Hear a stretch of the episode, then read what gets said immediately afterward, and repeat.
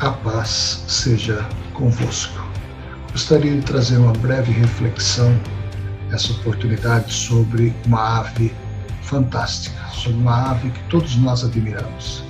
É a águia. Ela tem a sua visão muito aguçada, uma visão de extremo alcance, é capaz de localizar animais, né, suas presas, numa altitude de mais de 5 mil metros. Observe vocês que é fantástico. Seu voo pode chegar a 12 milhas, mais de 10 quilômetros de altura. Mas não é sobre o aspecto biológico que eu quero falar. Eu quero falar exatamente o aspecto da palavra de Deus que nos compara com a águia.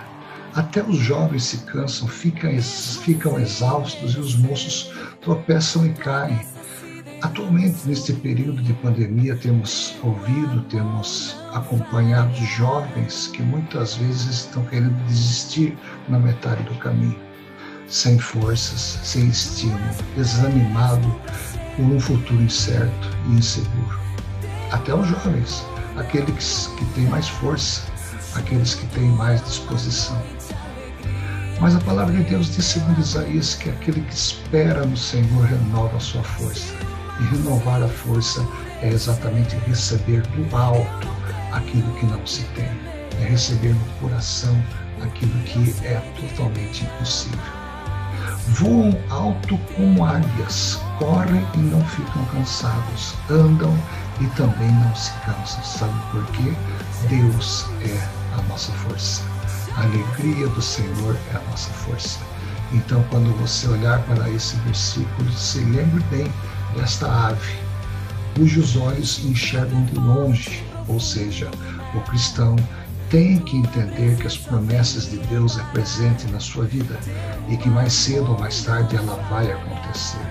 O cristão enxerga de longe, o cristão enxerga muitos metros, muito além daquilo que o mundo pode apresentar.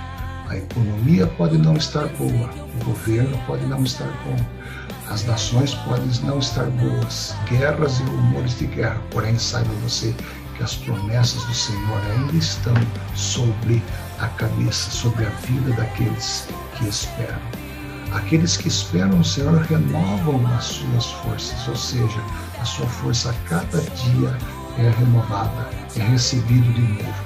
Muitas são as misericórdias do Senhor na vida daqueles que o temem. Tome essa palavra para você.